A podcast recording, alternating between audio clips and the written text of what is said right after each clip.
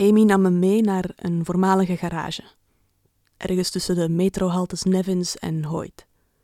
Het pand lag in de schaduw van een grote glazen jaren zeventig toren, van het soort waarin mensen kantoorbanen hadden die zo specifiek en abstract waren dat ze hun werk niet eens aan hun eigen kinderen konden uitleggen. Aan de ingang van de meditatiegarage stond een kartonnen bord met daarop de slogan Free Balance Guided Meditation for Day Workers. Come in and get your free dose of calm now. Vind ik zelf ook een, een verschrikkelijke manier van reclame, zei Amy meteen. Het hele idee is dat we ons programma gratis en in real life beschikbaar stellen voor mensen met angst en somberheidsklachten die nergens anders terecht kunnen. We willen graag iets teruggeven aan de maatschappij. Gelukkig heb ik zelf een nieuwe tekst geschreven, die komt er binnenkort op. Heel even probeerde ik mij voor te stellen wat voor reclametekstje de onuitstaanbare Amy van zes weken geleden geschreven zou hebben. Iets in mij verlangde op dat moment terug naar het virulente cynisme en de verbale agressie van toen. Dat gevoel duwde ik weg. Binnen in die garage stelde Amy mij meteen voor aan een jonge Latijns-Amerikaanse vrouw die Talita heette. En die mij meteen op alle mogelijke manieren, hoe hard ik die gedachte ook probeerde tegen te gaan, aan stomende, vochtige regenwoudseks deed denken. Ze was klein, petit, zoals dat op sommige vunzige internetsites werd genoemd. Ze had pikzwarte ogen en nog donkerder haar. Ze droeg een yogabroek en een vliesdun topje dat iedere plooi en pori accentueerde. Ik wilde meteen met haar in een stoombad, in haar billen bijten, haar insmeren met olie, haar tenen en vingers in mijn mond stoppen. Ik stamelde en, en zei dat Amy al veel over haar had verteld, wat natuurlijk niet het geval was, en hoopte dat mijn fantasieën zo meteen tijdens de sessie zouden luwen. Talita heeft mij de laatste tijd enorm geholpen mij wegwijs te maken in de verschillende takenpakketten die ik ondertussen bij Balance heb opgebouwd. Ze is leuk, dat zul je nog wel zien. Ik knikte en deed heel erg mijn best om te verstoppen dat ik dat laatste zelf al lang in de gaten had.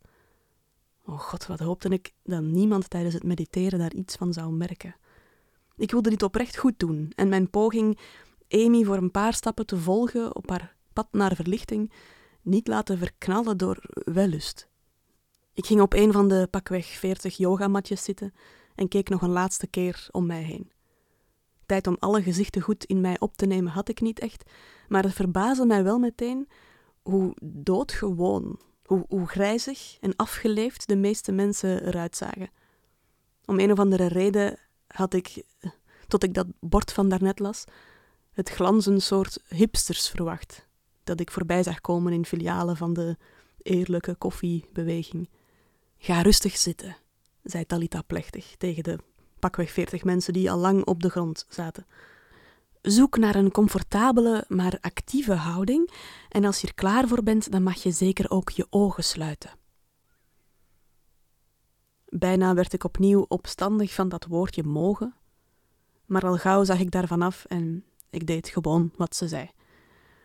Wat je je moet voorstellen, zei Talita vervolgens, is dat je aandacht in essentie niet verschilt van een heldere blauwe hemel, een kalme, klare lucht. En in die lucht zijn wij allemaal aan elkaar gelijk. Oorspronkelijk is lucht ontdaan van haat, van angst, maar ook van zucht en pijn. In die lucht is er geen ik, geen mijn, zelfs geen ja of nee. Iemand die mediteert ervaart naar mijn gevoel, zonder daar theoretisch over na te denken, dat de essentie van het bestaan zich daar bevindt. In die leegte die wij allemaal met elkaar en misschien zelfs met alles wat er is delen. Het doel van deze sessie is om weer vrij te zijn en minder bang. Ik wil met jullie terugkeren naar die heldere lucht, naar de kalmte die ons verbindt, naar de ruimte tussen al die wolken, die de hemel binnen onszelf vertroebelen. Na dat verhaaltje over die lucht en die wolken volgde een moment van stilte. Talita's verhaal had mij even met de oprechte hoop vervuld dat ik weer één zou worden met de mensheid. Het al. En misschien zelfs met mijn doel in dit bestaan. Maar nee, wat ik nu ontdekte was dat meditatie er hoofdzakelijk om gaat de omgang van je eigen hoofdpijn, je rugpijn en de jeuk in je bilnaad te voelen. Zelfs al had ik eerder, zoals Amy al had opgemerkt, af en toe naar Daily Balances geluisterd om de stem van Samantha te horen. Nooit eerder had ik als een Van Gogh in het doek van mijn eigen pijn zitten poeren. Maar in plaats van op dat moment mijn ogen open te doen, op te staan en weg te rennen, dat wat ik eigenlijk al jaren aan het doen was, bleef ik zitten. Ik wist dat ik door moest, hier in deze onderkoelde garage, met die ongemakkelijk opwindende Braziliaanse in haar yogabroek. Ik moest gewoon blijven zitten. Wachten op het allesverlossende inzicht. Luisterend naar het zoomen van de airco, de ademhaling van de jongen links van mij, die net iets te veel zijn best deed te ontspannen. Het geschuifel en gefriemel van voeten en vingers die niet wisten waar ze heen moesten met hun onbehagen. Verdomme, ik moest blijven. Mijn gedachten doorprikken, als voorbijglijdende zeepbellen. En ja, het zou moeite kosten, het zou pijn doen.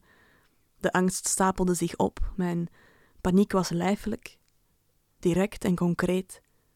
Ik kon hem voelen, als een metalen klem rond mijn maag en als een zuur dat langzaam wordt uitgegoten over mijn ingewanden. Maar ik zou doorzetten en wachten en zien en begrijpen wat Amy al die tijd al tegen mij probeerde te zeggen. Toen begon iemand plotseling en vol overgave te vloeken. Dit is de grootste fucking bullshit die ik in mijn hele fucking leven heb meegemaakt.